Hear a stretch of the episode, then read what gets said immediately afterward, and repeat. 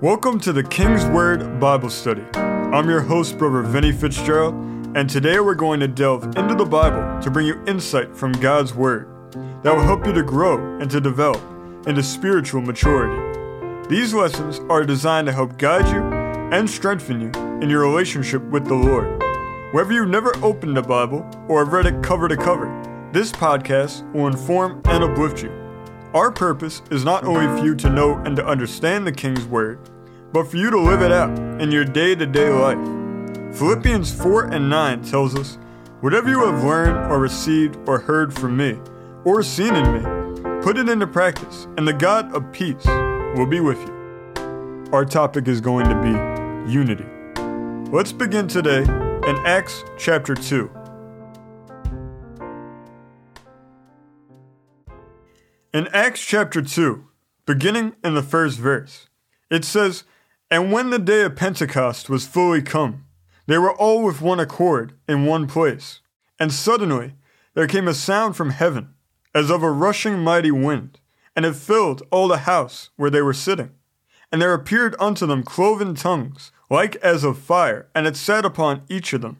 And they were all filled with the Holy Ghost, and began to speak with other tongues, as the Spirit gave them utterance. And there were dwelling at Jerusalem Jews, devout men, out of every nation under heaven.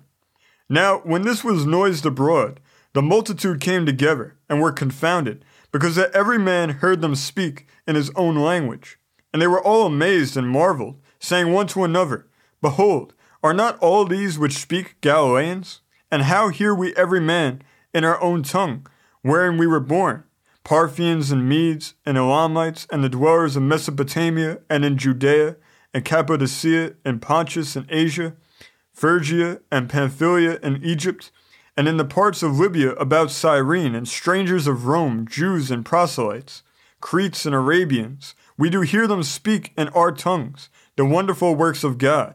And they were all amazed and were in doubt, saying one to another, What meaneth this?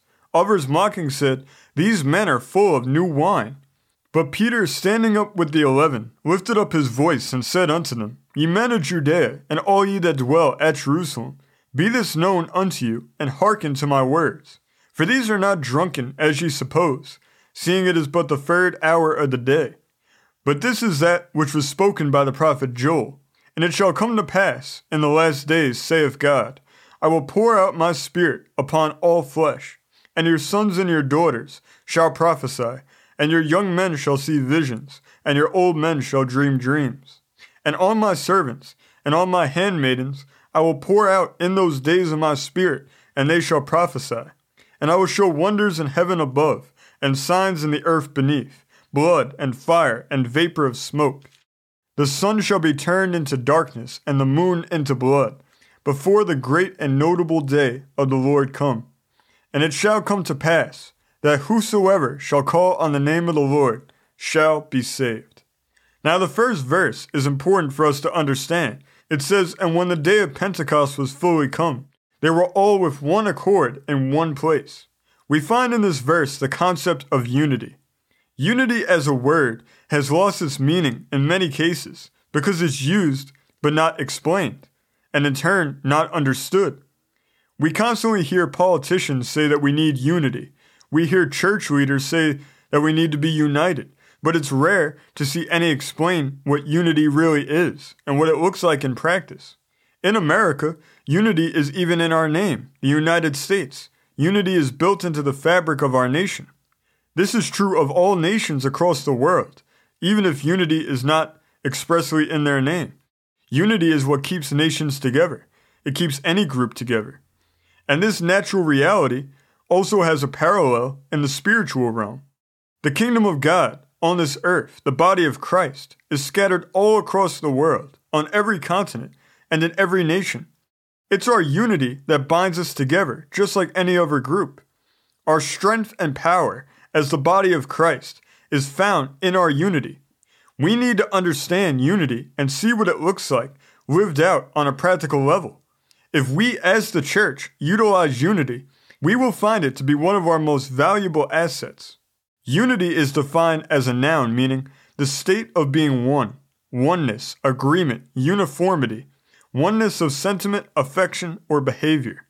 This is where we find the importance of our unity as the body of Christ. We are each different and distinct members of the body, but we together make up the body as a whole. Being in a state of unity doesn't mean that we lose those qualities and attributes that make us different and that make us who we are.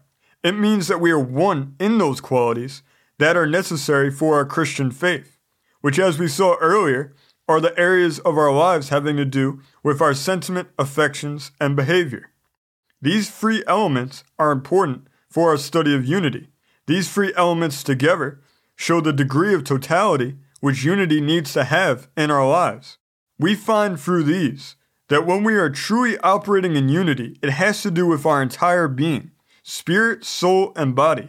Unity by nature is comprehensive, and true unity utilizes every part of our being. The first element is affection. Affection has to do with our spirit. Affection is a noun, meaning passion, a permanent bent of the mind, in a more particular sense, a settled goodwill, love, or zealous attachment, as the affection of a parent for his child. It also means desire, inclination, propensity, good or evil, as virtuous or vile affections. In a general sense, an attribute, quality, or property which is inseparable from its object, as love, fear, and hope are affections. Affections are spiritual. Love, fear, and hope are beyond emotions, which are part of our soul. They are spiritual in nature. We also find that affections are permanent and inseparable, which attest to their eternal nature as spiritual things. Natural things, to the contrary, are temporal in nature. We need to be united with our fellow Christians in our affections, the aspects of our lives that set us apart as Christians, such as our love and our joy, hope and peace. These should be present in every true Christian's life. When we have them, they produce passion and zeal. And if we use our passion and zeal correctly, we will produce spiritual fruit. John 13:35 says, by this shall all men know that ye are my disciples, if ye have love one to another. People recognize unity. That's why it's so important that we are united in our affections. Philippians 2 and 2 says, Fulfill ye my joy, that ye be like minded, having the same love, being of one accord, of one mind. The second element is sentiment. Sentiment has to do with our soul, which is our mind, will, and emotions. Sentiment is a noun derived from the Latin word sentio, meaning to feel, perceive, or think. It's defined as a thought prompted by passion or feeling. Thought, opinion, notion, judgment, a state of mind formed by deliberation or reasoning. This is dealing with mind and will and emotions. We see that sentiments are informed by passion, which shows us why affections must come first. We have to be united in sentiment, we have to all be united in our knowledge of the scriptures and the opinions that we commonly hold as Christians. This may seem hard in the natural, but it's very possible in the Christian life. Philippians 2 and 5 says, Let this mind be in you, which was also in Christ Jesus. We must remember, when our mind is renewed, that we have the mind of Christ within us, along with all of our fellow believers. Similarly, once we are born again, we all have the same Holy Spirit dwelling within us. The Holy Spirit and our renewed mind together inform our thoughts and opinions and allows unity to be present amongst the body of Christ. 1 Peter 3 and 8 says, Finally, be ye all of one mind, having compassion one of another, love as brethren, be pitiful, be courteous. The third and last element is behavior. Behavior has to do with our body. Behavior is a noun meaning conduct, manners, carriage of oneself with respect to propriety or morals. It expresses external appearance or action. Behavior is of the body because it deals with what manifests outwardly and what is done physically. This further demonstrates the order. Our actions and behavior is informed by our sentiments, which are informed by our affections. It must be spirit, soul, and body in that order. We have to be united in our actions. Our actions are what the world sees most clearly. Philippians 1 and 27 says, Only let your conversation be as it becometh the gospel of Christ, that whether I come and see you, or else be absent, I may hear of your affairs, that ye stand fast in one spirit, with one mind, striving together for the faith of the gospel.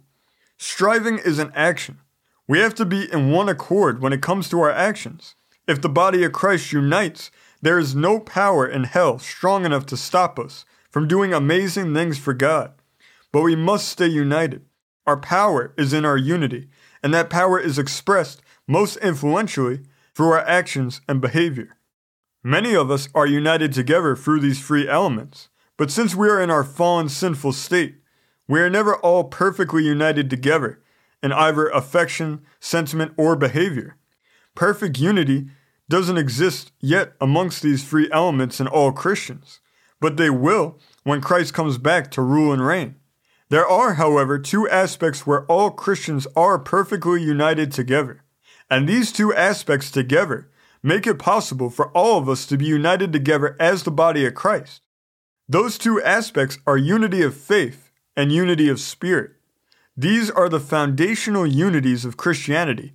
Without faith and without the spirit, it's impossible to even be a Christian, which is why these are the two things that unite us together perfectly. These are the most fundamental parts of Christianity and the most precious things in the world that we can share with our fellow believers. We need to take a closer look at both of these. Noah Webster said, Unity of faith is an equal belief of the same truths of God and possession of the grace of faith in a like form and degree. We are all united together in faith because we all have faith. Some people may have more faith than others, some may even have faith, the gift of the Holy Spirit. But at the fundamental level, we all have some measure of faith. Romans 12 and 3 says, For I say, through the grace given unto me, to every man that is among you, not to think of himself more highly than he ought to think, but to think soberly, according as God hath dealt to every man the measure of faith. God has given each of us some amount of faith as a foundation to build off of. And it's this faith and the grace birthed within our life because of it that binds us together in unity. Ephesians chapter 4 verses 11 through 13 say, And he gave some apostles and some prophets and some evangelists and some pastors and teachers for the edifying of the body of Christ, till we all come in unity of the faith and of the knowledge of the Son of God, unto a perfect man, unto the measure of the stature of the fullness of Christ. The greatest part of our unity of faith is that it doesn't keep us forever stagnant at the same level of faith. It frees us to grow and to mature together into the stature of the fullness of Christ. It's crucial for us to understand that our first fundamental unity as Christians is that of faith. The second thing that binds us all together in unity is the unity of the Spirit.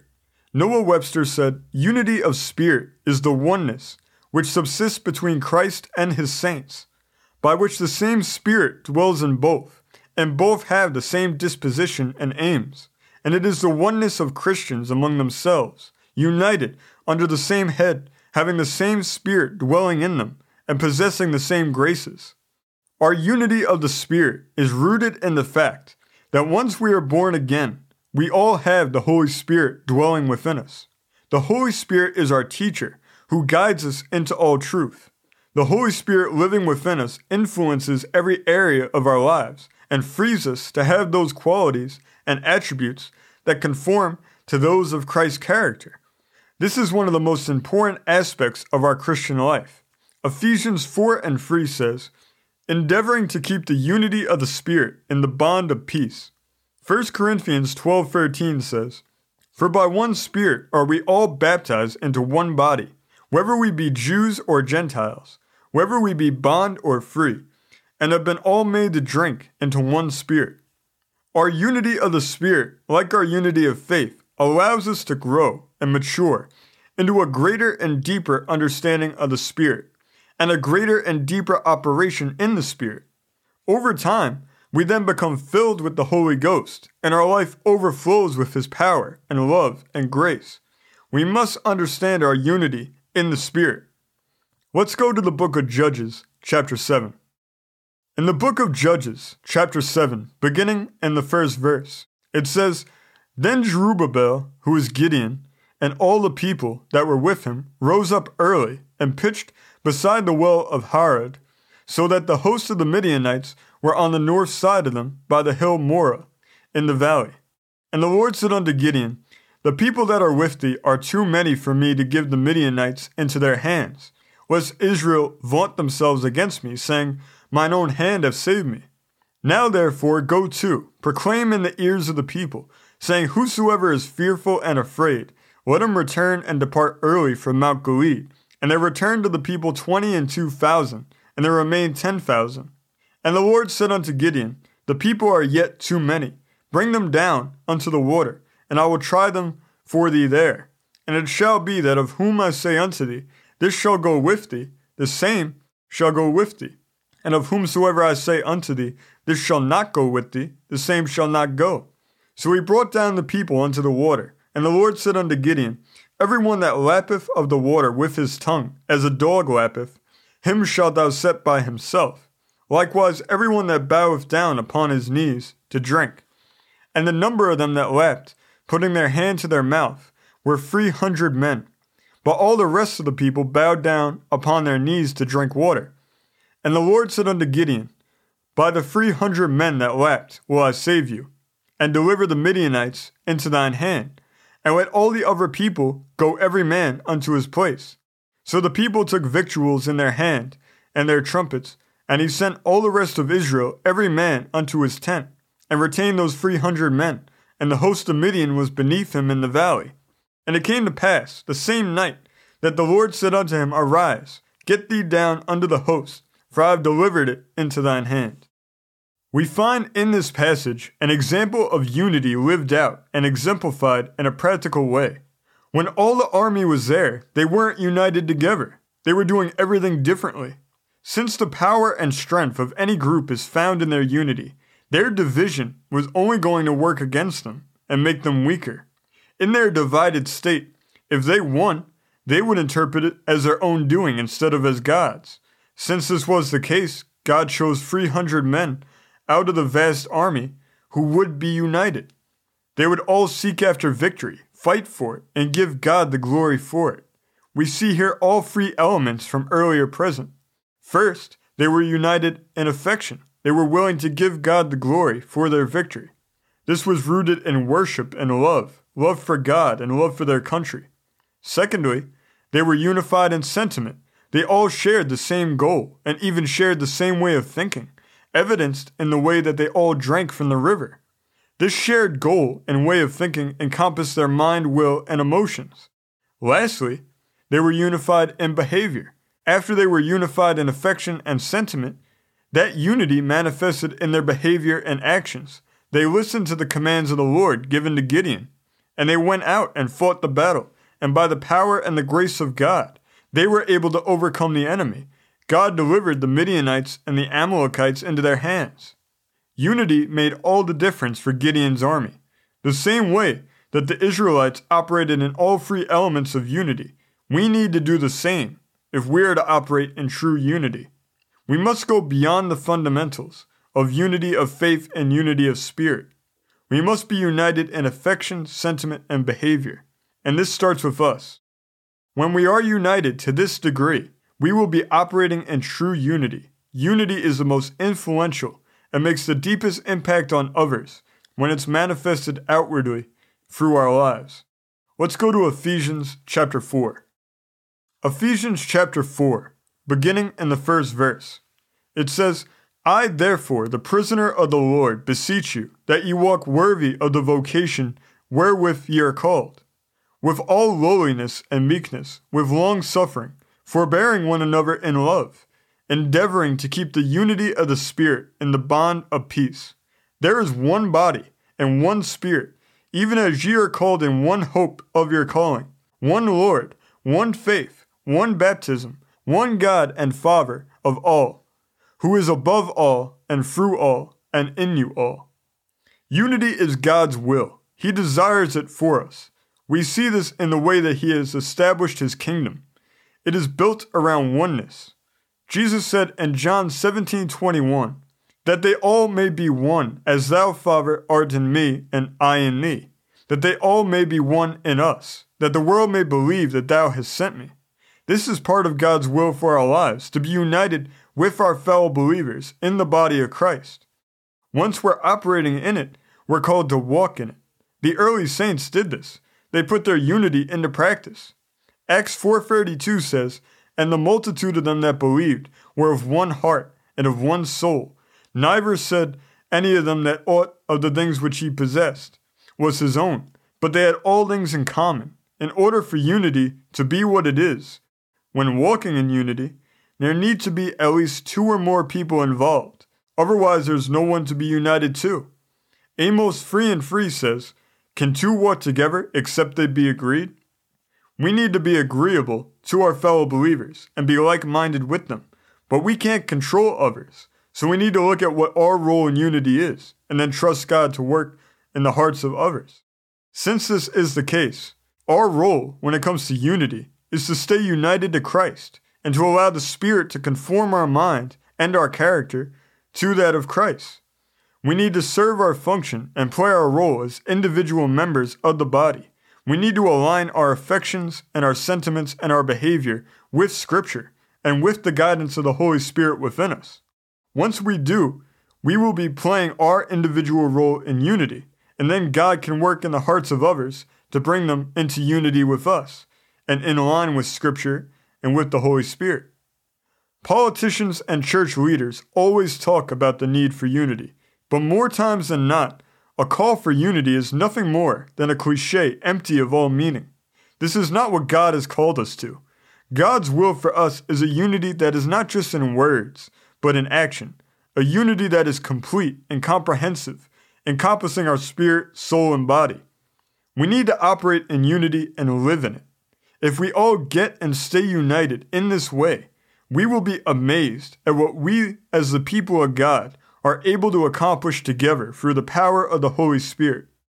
Matthew 12 and 25 says, Every kingdom divided against itself is brought to desolation, and every city or house divided against itself shall not stand.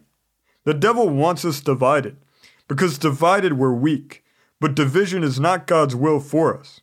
1 Corinthians 1 and 10 says, Now I beseech you, brethren, by the name of our Lord Jesus Christ, that ye all speak the same thing, and that there be no divisions among you, but that ye be perfectly joined together, in the same mind and in the same judgment.